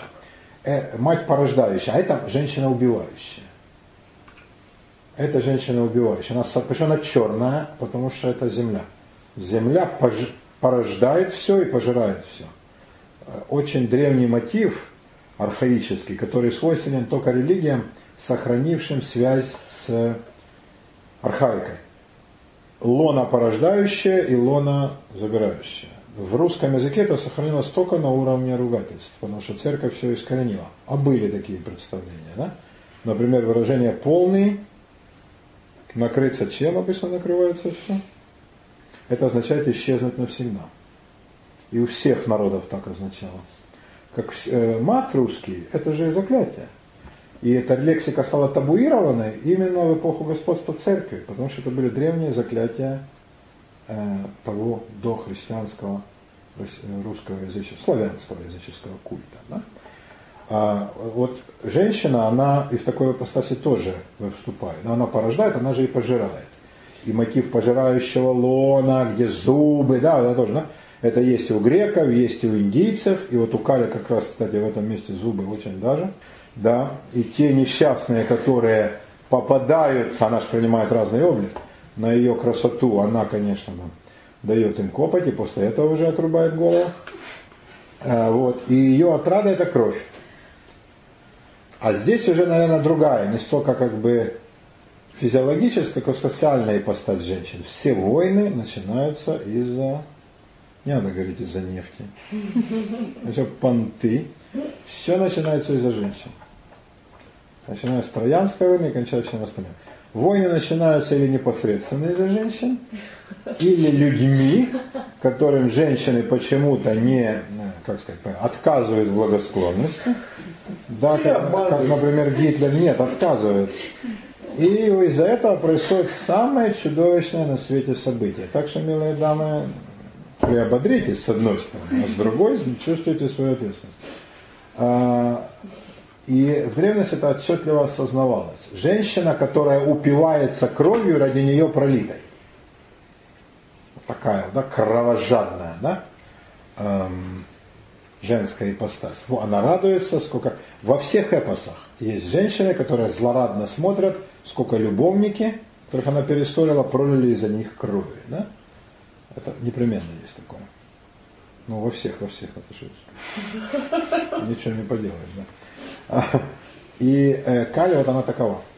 То есть война, обратите внимание, в тех языках, где есть грамматический род, война всегда женского рода. Хотя это когда самое мужское занятие. Война всегда женского рода. По-русски. Да? А по-французски guerre, да? Да? На иврите мильхама. И на санскрите война мритри – то, что мертвое, мертвящее, оно тоже женское рода. Ну посмотрели? Это я не хочу сказать, что это портрет, это злобная карикатура. Но тут есть на что посмотреть. Это архетип. Да. Так, ну а вот видите, сладостная, сладостная, да, и постать женщины, да, это Лакшми, богиня э, э, доброты, милосердия, домашнего очага, она богиня, э, жена другого бога, важного, Вишну. Да, Лакшми. Э, у них все класс, Вишну он никогда не бухал с роду. И поэтому там не было таких эксцессов, как с Шивой. Шива же бог разрушения. Его аналог в древней тантрийской религии Рудра. Рудра красный, руда, да? Руды красный. Руда называлась кровь на русском языке. А слово руда в смысле ископаемая, да? Почему руда? Потому что она рыжего, красного цвета огненного. Да? Рудомет – это тот, кто пускал кровь. Так вот, э, Рудра, он э, красный от крови, красный от гнева, а Шива он синий, да, от этого своего пьянства и от того же гнева посиневший. Э, а Вишну, он бог охранитель триада индийских богов Брахма – созидатель, Шива – разрушитель, Вишну – охранитель. Вишну охраняет. Поэтому там таких эксцессов нет. И Вишну с Лакшми живут хорошо и счастливо, все у них класс, и в домах, где вешают изображение Лакшми, там должен царить мир, лад и порядок. Да. А... Очень хорошие. Очень. Они нюхают клей, не ходят по блядям. Прекрасные дети абсолютно, да. Э, они могут ими гордиться.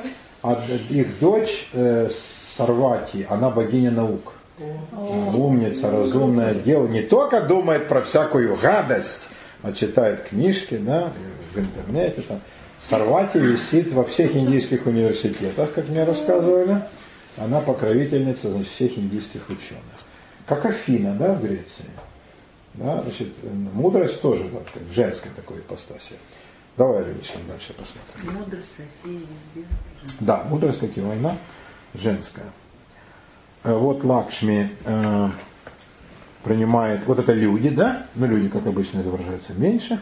Вот она сидит э, под неким балдахином и принимает э, э, Нет, ребят, это я вас обманул, да не Лакшми вовсе. Это Бог, а не богиня. Это Бог, который... А, да, с мечом и трезубцем он принимает э, поклонение, жертвоприношение людей разнообразных. Это Бог. Вот. Э, Бог, который э, находится сейчас в состоянии покоя, да? Вот у него чашка риса, э, знак того, что и только что совершили жертвоприношение. Но бронепоезд стоит на запасном пути. Это Вишну, муж Лакшми. Вот у него знаменитая вот эта точка между бровями. А у тех, у кого точка, это далеко не у всех. Это значит э, поклонники Бога Вишну. Э, в индуизме с его тысячами ответвлений, течений и всяких э, направлений есть и такие, кого из главной триады в основном люди чтут. Чтут ли они в основном Брахму, чтут ли они в основном Шиву, если такие, или чтут ли они в основном Вишну. Те, у кого Вишну, те ставят такую цяточку между бровями. И так они А даже- или рисуют трезубец. У женщин же это признак. Замужество. Не факт. Нет? Нет, не факт совсем даже.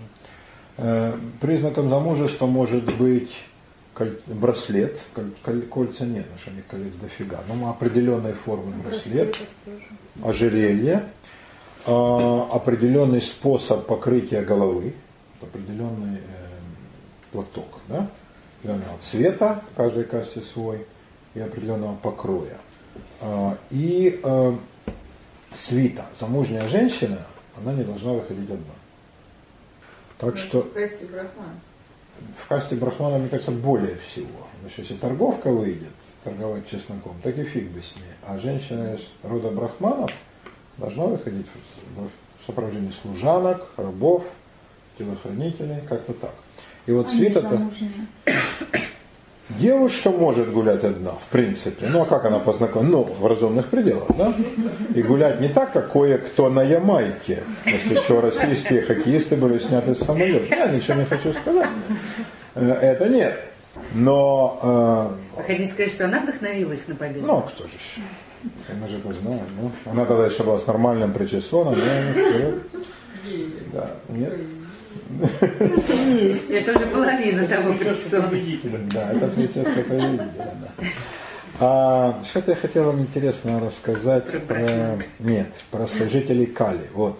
Э, Служителей Кали или Дурги называются Туги. А, Ведь в Индии нельзя запретить человеку служить своему богу или богине. Вот он родился в касте, которая почитала Кали более остальных. И самые ревностные служители Кали, Туги, они в ее честь приносили человеческие жертвы. В принципе, в индуизме очень давно не приносятся жертвы, вообще кровавые, даже животных не приносят, и птиц. Жертва это вода, это банан, это лист, Рис. это рис, это молоко, масло топленое, лепестки цветов, вот что-нибудь такое, да. Но никогда не, никаких животных, тем более людей, боже упаси, это, наверное, было очень давно, 6 тысяч лет назад. И давным-давно забыто и искоренено. Но богиня Кали, ее приверженцы Туги, официально запрещенные, приносят эту жертву. Они считают, что Кали это очень любит, и они заслуживают этим ее благосклонность. Но Кали нельзя приносить жертву так, чтобы посягать на ее любимую прерогативу на кровь. Жертва должна быть бескровно убита. Как, каким образом? Лучше всего, конечно. Ну, это проще всего. Не, но есть еще метод, но такой геморрой. А так, да, и они носят э, платком. Э, Бывает желтым, бывает черным, да, ино- иногда шнурком. А, Платком, если платком, надо сделать так, чтобы еще и рот ему, да, треугольничком. Так это специальная техника, они там медленно душат, накидывая узелок за узелком. Жертва при этом говорит минута, чуть еще сейчас не будет болеть. Три да, и все. минуточки. У кого? Же они жертву туда выбирают? Есть, которые случайно, кто попался в такой... Ре- Реально, реально случайно. В такой-то день, такого-то числа, в таком бросают жребий. Это тоже обставляется. Своих? Нет, всегда Как среди Николай Всегда среди чужих. А бывают специально, например, ж- Кали требует, говорит им жрец, такую. Э, Да, вот такого-то человека, это мужчина, всегда такой мужчина, женщин не душат. Э, вс- Вот у человека такого-то сословия, допустим, богатого купца или воина. И идут и добывают. Вот, и душат.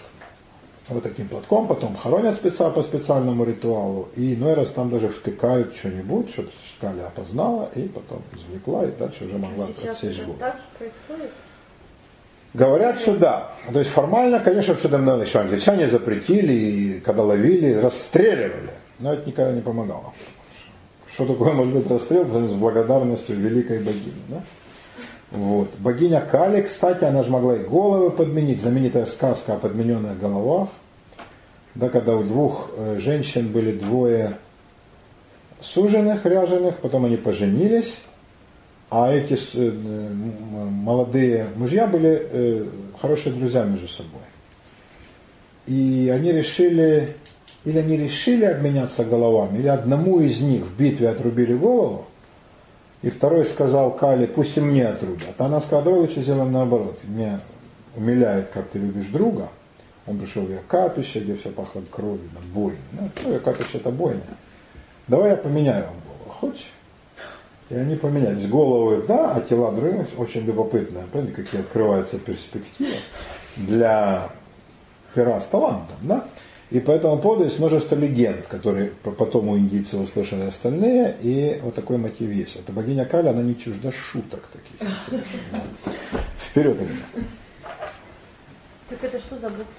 Просто Это Вишну, Вишну. А, Вишну, да, это супруг э, Лакшми. Это вот Вишну, видите, он тут посинее.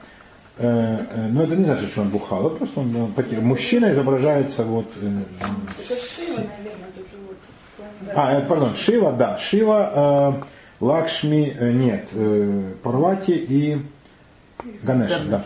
И Ганеша, да. Вот их милая А это ритуальный этот, лингам. А это ритуальный лингам, то есть фалос, да, мужской И орган. Это- женская луна. Да, это орган, эм, эм, который здесь выполняет ритуальную, разумеется, э, функцию. Вот такая комбинация, да, вот эта женская часть, это мужская, ну вы понимаете, да? А, это называется йони, а это лингам.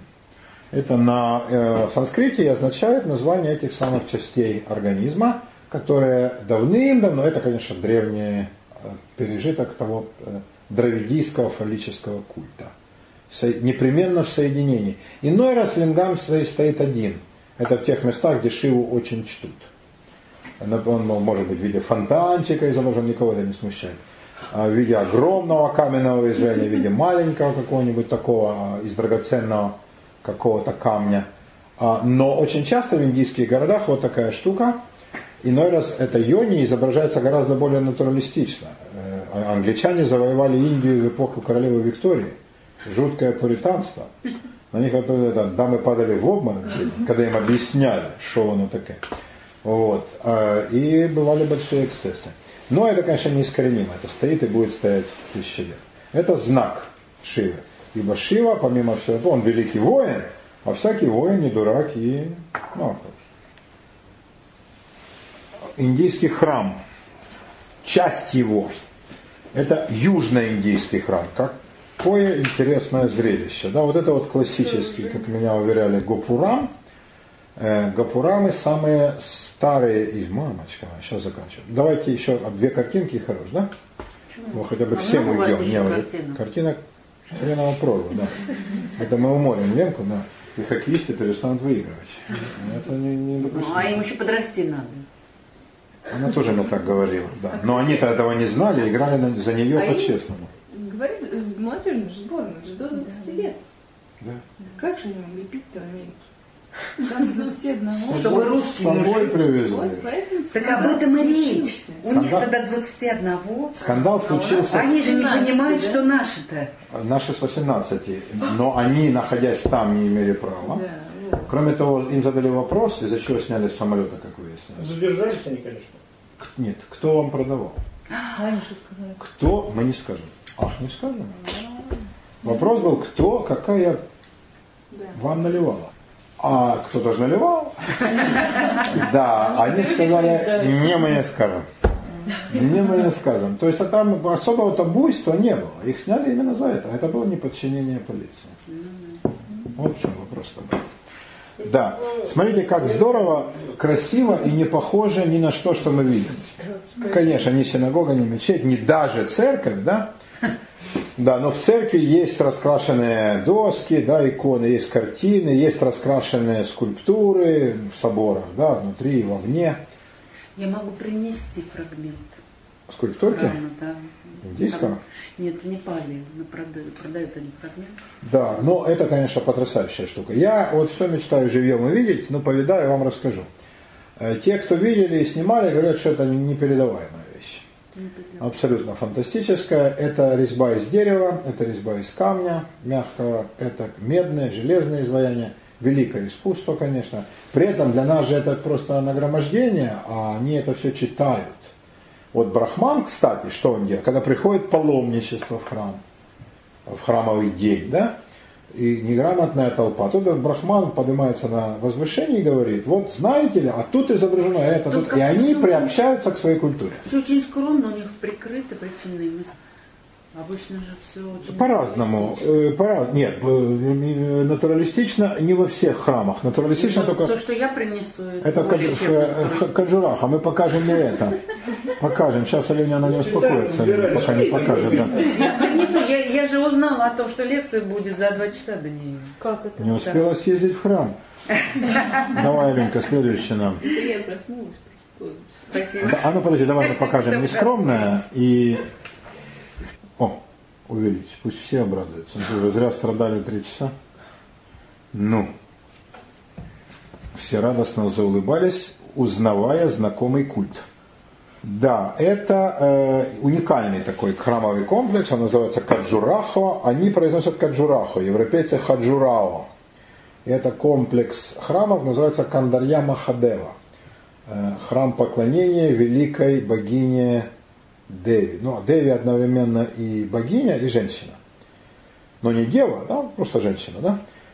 Весь храм снаружи и множество храмов внутри, все в эротической скульптуре. Причем эротической по-честному. Но это, конечно, никакая не порнография.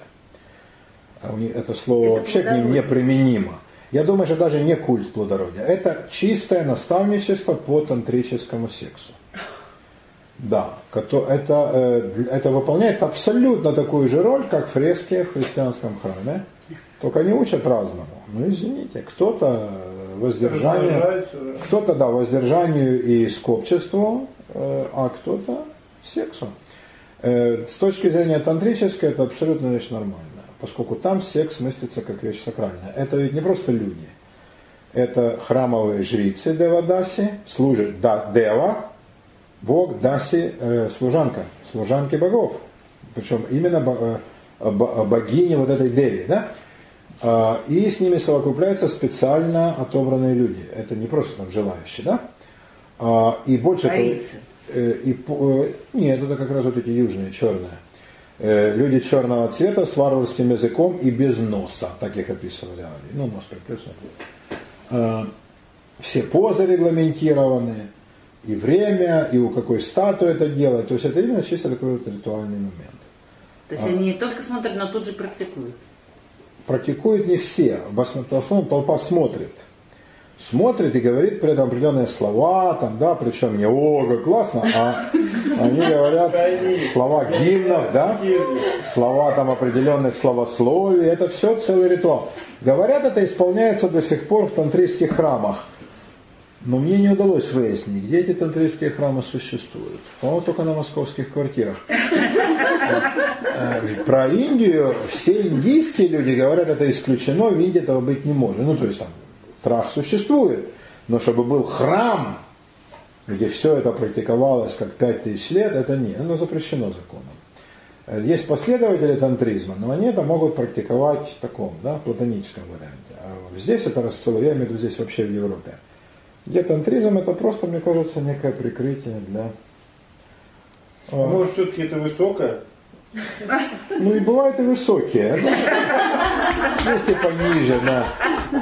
Есть и пониже. Покажи нам, Алене, еще одно, на последнее из игривых. Следующее. Да. Высокое. А, тоже довольно пикантная картинка. Все принижает. Вот опять же. Довольно пикантная картинка, да. Вот смотрите, у него, ну тут много пикантных деталей. Вы обратите внимание на единственную, возможно, не пикантную. У этого мужика и у этого на э, руках вот такие вот штуковины. Это лампады храмовые. То есть они могут быть совершенно голые, но лампады у них будут при себе непременно, ибо это есть часть их храмового служения.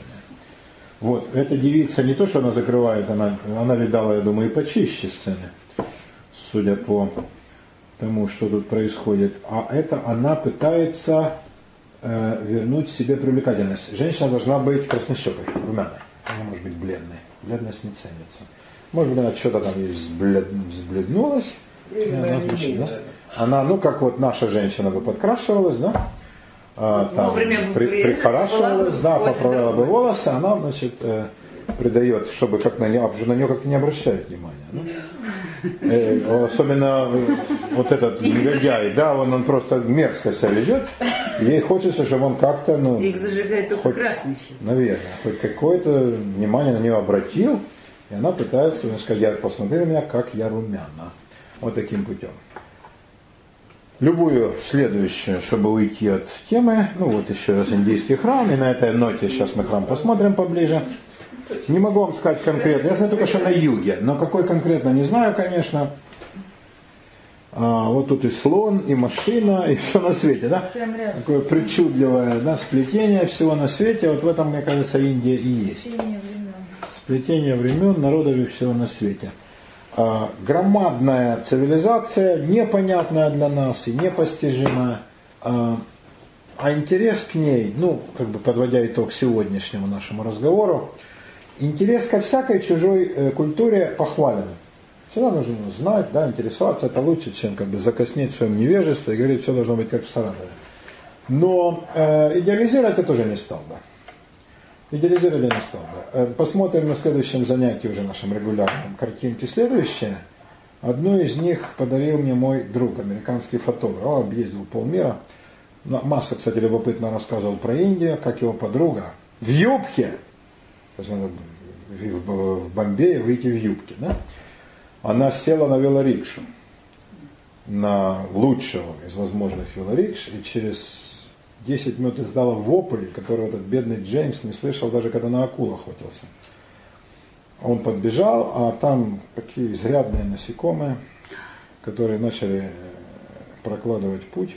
Да, она тут же поняла, куда они могут попасть. Так э, это И вопль... пиявки? во- Нет, это не пиявки, это вши, блохи какие-то, да. Тараканчики, вопль ее был велик.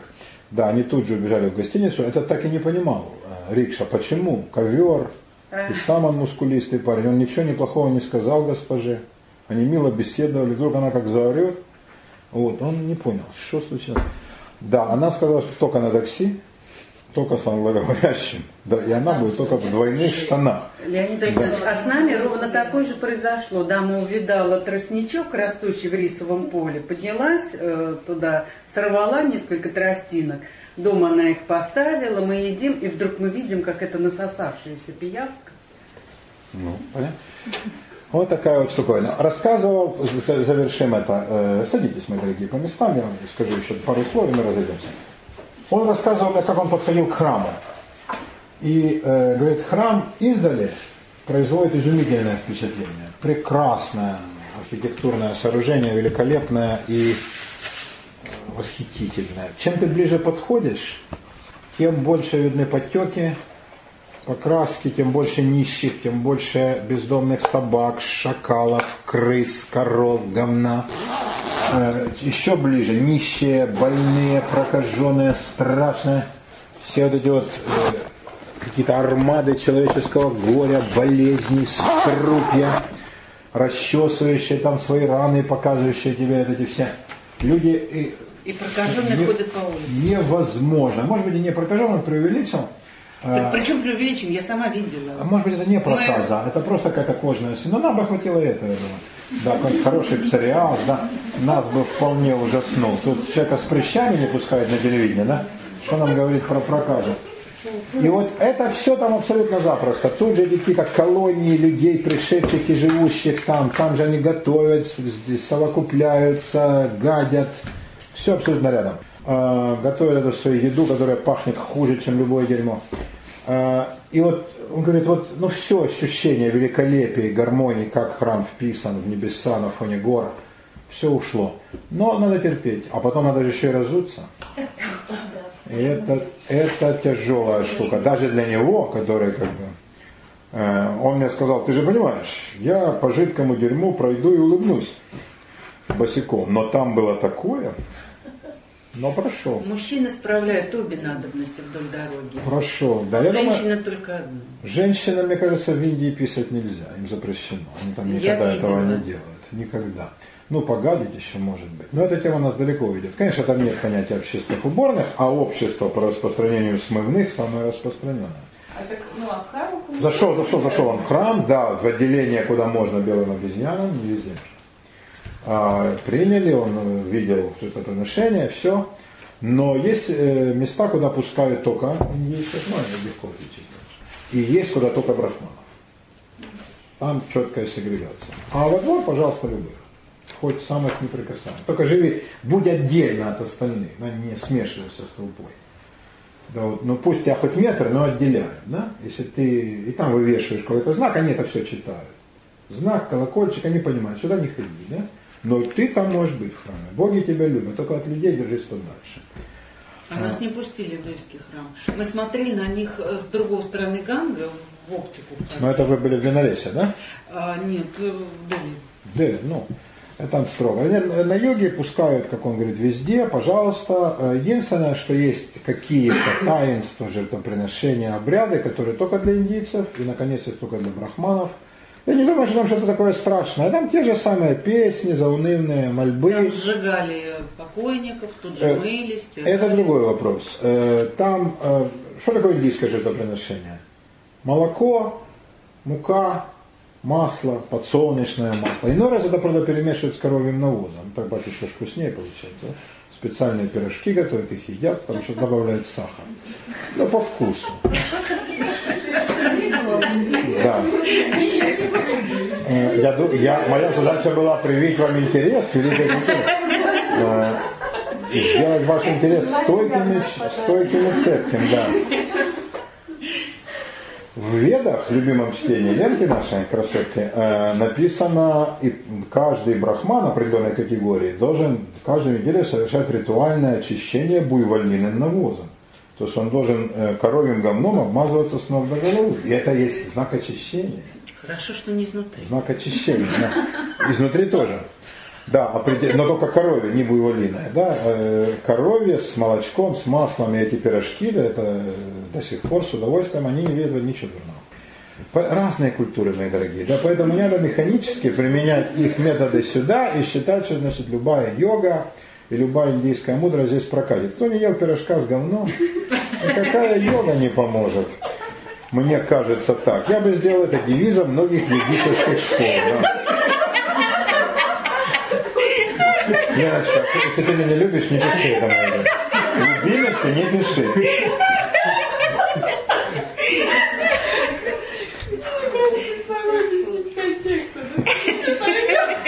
Легко, да. От меня большой привет.